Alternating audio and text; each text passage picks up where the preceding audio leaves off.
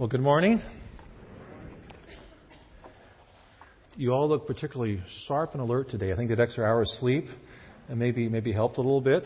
I don't know about you, but I, I, I enjoyed it. But I, I woke up earlier than I intended to. My body's still on pre-daylight savings time, and so I ate earlier than normal. And so I got to admit to you, I'm a little bit hungry right now. Uh, but thankfully for me, they, they kind of set the table up from week to week for our sermon series. And this week, there's actual real food up here. There's pita bread, and there's cheese, there's some grapes. And so I, I want to encourage you to just have a moment of silence. a little bit of prayer. Um, just give me a second. Kind of dry, though. No, no liquid. Oh, well. Just a minute. There we go. Nothing between my teeth? No? Okay. Today we're continuing our sermon series uh, called Meals of the Master. We started just after Labor Day. And what we're doing, if, you, if your first Sunday with us, to kind of get you up to speed, is we're looking at stories where Jesus shares a meal with people. And it's based in the gospel according to Luke. 20% of the gospel of Luke, um, more than any other gospel, is Jesus breaking bread, drinking something, sharing a meal, talking with people around a table. So, for instance, we've uh, looked at stories like last week, Stephen, our youth director, looked at the story of Jesus and Zacchaeus. We think of him as the wee little man, but Stephen reminded us he's also was described as a notorious sinner. Jesus went to his house. House, sorry, I'm still swallowing. Went to his house, and um, and it says that salvation came to his house that day, that Zacchaeus gave his life to Christ. A few weeks before that, Pastor West looked at the feeding of the 5,000, where Jesus and the disciples fed 5,000 people miraculously using just a few fish and a few loaves of bread. And we looked at a variety of other stories. Jesus going to the house of Pharisees, um, interacting with a woman who had a bad reputation in town, calling Levi, the tax collector, to follow him. He became Matthew and was one of Jesus' disciples. And today we come to, as you've probably guessed from the reading and from the table, and from the communion elements up front, we're coming to the most familiar meal of all, the Last Supper. And it's a meal that Jesus eats with his, his closest friends, his best friends on earth. Jesus gathers with them and has this meal. Now, as we know, during the course of the meal, Jesus points out that somebody's going to betray him. In fact, all of them, in a sense, betray him. They all reject him. But one in particular is going to betray him. Now let's set the, set the table or the context here for the, what's going on in Luke chapter 22. It's the end of Jesus' three year ministry.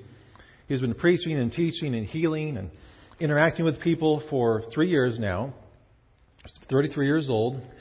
And um, at the beginning of the week, on what we call Palm Sunday, Jesus rides into Jerusalem on a donkey.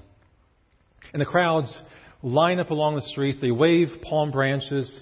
They shout his praises. They proclaim him as king. Here in Luke 22, it's just a few nights later, it's a few days later, it's Thursday. It's the, the night before Jesus goes to the cross and is crucified.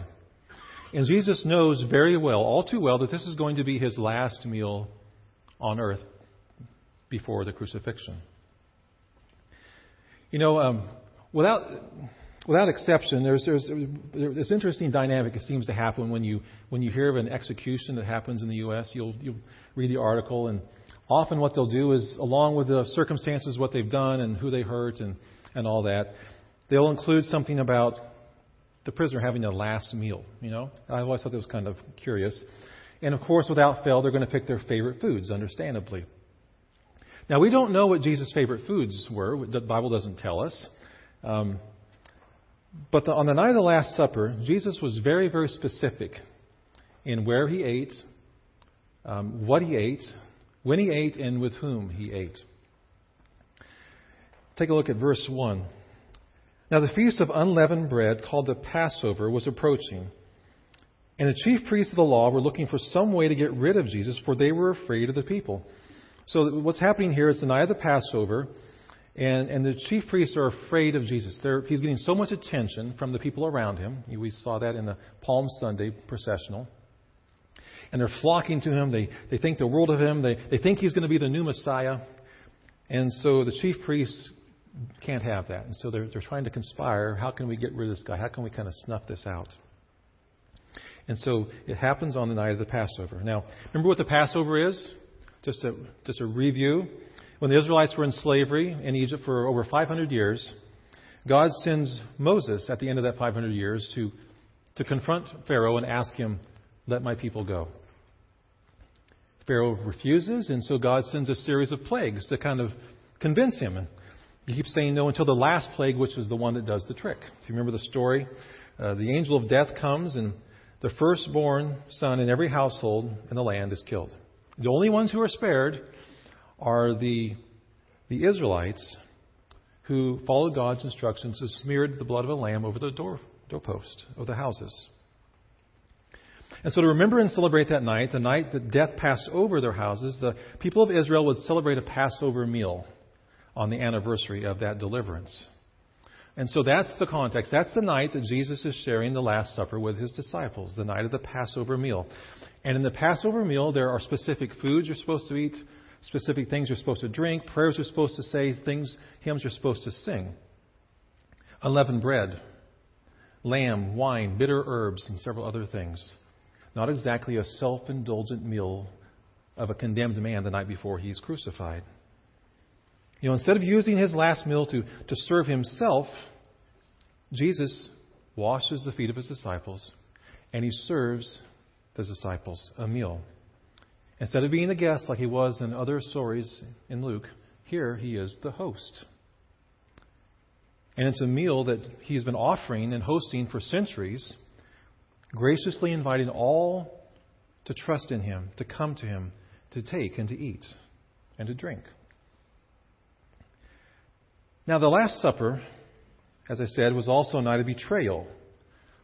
And I'm guessing most of us, not all of us, know the experience of being betrayed. If you live long enough, you're going to be disappointed, let down, and hurt by someone that you trust and love. It's, it's, a, it's a painful experience. And what makes it so painful is that, is that somebody who knows your heart, who knows your character, who knows your intentions, somebody that you trust, turns on you, wounds you, rejects you. As we know from the story, Jesus experienced that betrayal by a friend, the, the disciple Judas Iscariot. Now, now, we've heard this story so many times that sometimes it begins to lose its punch a little bit. We forget that Jesus would have lived and, and walked and talked, and they would have they would traveled together, spent their lives together for three years, which is longer than a lot of marriages last nowadays. Jesus would have done miracles that Judas would have observed. Judas saw Jesus raise Lazarus from the dead just a few days earlier. Judas saw Jesus cast out demons and heal the paralyzed and the blind and the lame and so on and so forth. He heard him teach and preach profound things. Jesus poured his heart into this man at the end of those three years. His heart is broken, betrayed for a bag of silver. You know, I've always kind of struggled with the story of Judas. You think, okay, all of the, he, he knew all this, he saw this, he traveled with Jesus. Jesus loved him. Why and how could he do this? Well, as we look at the different accounts of the Last Supper, we can, in the different Gospels, we can pick out some, some themes. For instance, in Matthew 26, a little bit before the Last Supper account in Matthew, we read this while Jesus was in Bethany in the home of a man known as Simon the leper, a woman came to him with an alabaster jar of very expensive perfume, which she poured on his head as he was reclining at the table. When the disciples saw this, they were indignant. Why this waste? They asked. This perfume could have been sold at a high price and the money given to the poor. Aware of this, Jesus said to them, Why are you bothering this woman? She has done a beautiful thing to me. The poor you'll always have with you, but you will not always have me. When she poured this perfume on my body, she did it to prepare me for burial. I tell you the truth. Wherever this gospel is preached throughout the world, what she has done will also be told in memory of her. Now, this was sort of the proverbial straw that broke the back of the camel for, for Judas. Because Judas, Judas, as we look at the scripture, he was the kind of the, the disciple, the, the accountant, the, the, the, the, the financial guy, the, the money man. For, he, he handled donations. He allocated funds for food and drink. And so he must have been thinking, wait a second, this woman just, just poured this money down the drain. And Jesus not only let her get away with it, he gave her a pat on the back. He commends her for it. You know, many commentators believe that this jar of perfume was probably worth around forty or fifty thousand dollars in today's terms. And the reason they believe that is because of what it says in the Gospel of John about this account, where it says this: "But one of his disciples, Judas Iscariot, was later to betray him." And objected, "Why wasn't this perfume sold and the money given to the poor? It was worth a year's wages." He did not say this because he cared about the poor, but because he was a thief. As keeper of the money bag, he used to, used to help himself to what was put into it. Now, we can, we can criticize Judas for a lot of things, and rightfully so, but we need to give him credit here. He understood what Jesus was calling the disciples to. The other disciples didn't quite get it until after the cross and after the resurrection, but Judas, I think, got most of what Jesus was about. They didn't understand that he was calling them to an at times seemingly irrational, extravagant, costly life of love, a, a life that poured itself out for others, a lifestyle that didn't always make sense in the world's eyes, a life that died so that others could live. But Judas understood it. He didn't comprehend that Jesus was the Son of God, and he certainly didn't expect Jesus to raise from the dead. But he did see that Jesus was calling him to a life that he wanted no part of. Judas expected Jesus to be a Messiah who would use power and politics and pull and position and prestige. But somewhere along the way, Judas figured out that following Jesus would not be financially beneficial to him. And so he sells, sells Jesus out for a bag of silver. Now, I'm not trying to vilify Judas here. I think he's a sad and tragic figure. I believe that he started out loving Jesus, but over time he allowed Satan a foothold, which led to a hearthold, which led to the ultimate betrayal. What I am trying to do is to hold up the story of Judas as a, a mirror for our own lives. This mirror can serve us well when we stumble, when we choose not to follow Jesus. Notice I said when, not if, because all of us at countless times during our lives stumble spiritually, fall short of God's standards and commands. And echoing Judas's words, you might be thinking, surely not I. But if we're honest, Jesus says to us, yes, it's, it's you too. But Jesus does not leave us there. You see, even while Judas was still in the t- room at the table, Jesus broke bread, he poured the cup, and he offered it to Judas, knowing all along that he was going to betray him, knowing that Peter would deny him, knowing the other disciples would turn and run and leave him in his hour of need. And Jesus offers the same cup and bread to us today, even though he knows that we will continue to fall short and even at times to betray him.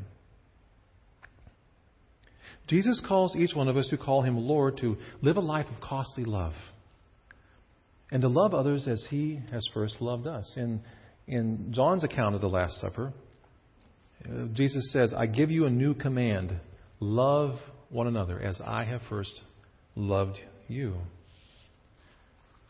It's a service that we celebrate every year here where we take the cup and the bread in communion and we remember what Jesus has done for us, but also what he's calling us to do and to be. You know, when we celebrate every Sunday, what we celebrate every Sunday is things like salvation and forgiveness and grace and mercy, eternal life, new starts, new beginnings, peace and joy. But we must not forget at what cost those things are accessible to us. It's always been curious to me that sometimes people get so wound up about a hunter shooting a deer and yet they hear the story of Jesus Christ and it doesn't seem to impact them that much. Jesus took this last meal knowing what was next. And though he prayed in the garden, if it's possible, take this from me, he did also pray, Not my will, but yours be done. And in verse 15, Jesus says, I have eagerly desired to eat this Passover with you before I suffer. I eagerly desire. Why? Because he knew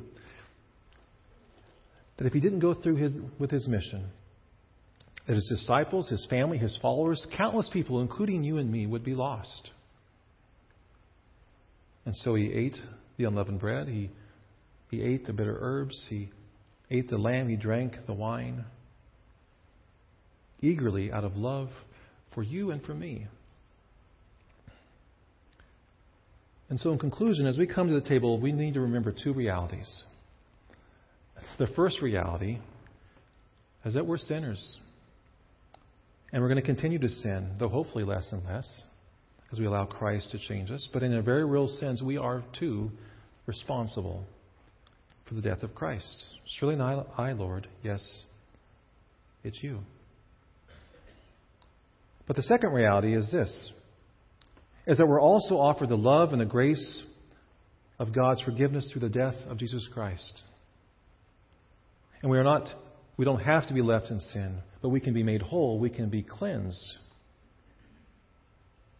So come to the table with humility this morning, knowing that, but for God's grace, you are lost. And come to the table with gratitude, motivated to live as Jesus Christ loved you.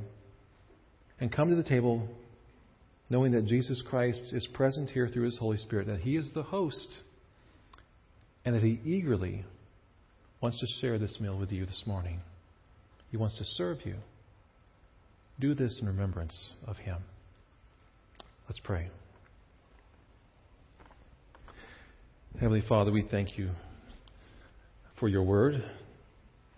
We thank you for the truth of your word and how it guides us and directs us into a greater understanding of who you are, who Jesus Christ is, how we can have a relationship with you and how we are to live our lives. Lord, we thank you for the story of the Last Supper. And Lord, we, we acknowledge and we admit that we, like Judas and Peter and the other disciples, have denied you in word or deed or action. And we, we come to you, Lord, knowing that our only hope is you. So we humbly put ourselves at your mercy. Lord, we don't have to come afraid either. We can come confidently because Jesus Christ intercedes for us and has done everything that's needed to be done for us to be right with you. We simply have to respond and say yes, to put our trust in Him. And so, Father, now as we come to the table, we pause for a moment of silence and we, we confess our sin. We ask for your help and mercy we commit ourselves to you anew in this moment of silence.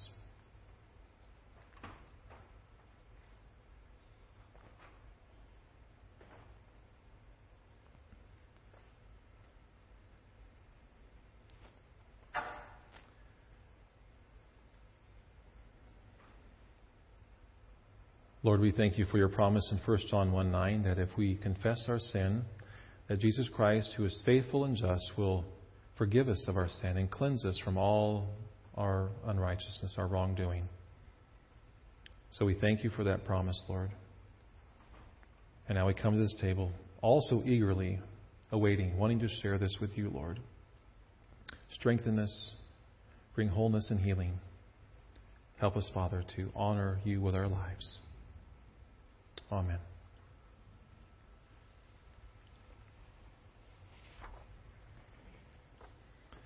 Jesus was always the guest. In the homes of Peter and Jairus, Martha and Mary, Joanna, Susanna, he was always the guest. At the meal tables of the wealthy, where he had pled the case of the poor, he was always the guest. Upsetting polite company, befriending isolated people, welcoming the stranger, he was always the guest. But here at this table, Jesus is the host. Those who wish to serve him must first be served by him. Those who want to follow him must first be led by him. Those who would wash his feet must first let him make them clean. For this is the table where God intends us to be nourished. This is the time when Christ can make us new.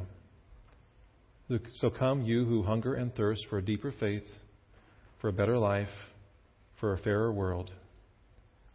Jesus Christ, who has set our tables, now invites us to be guests of his.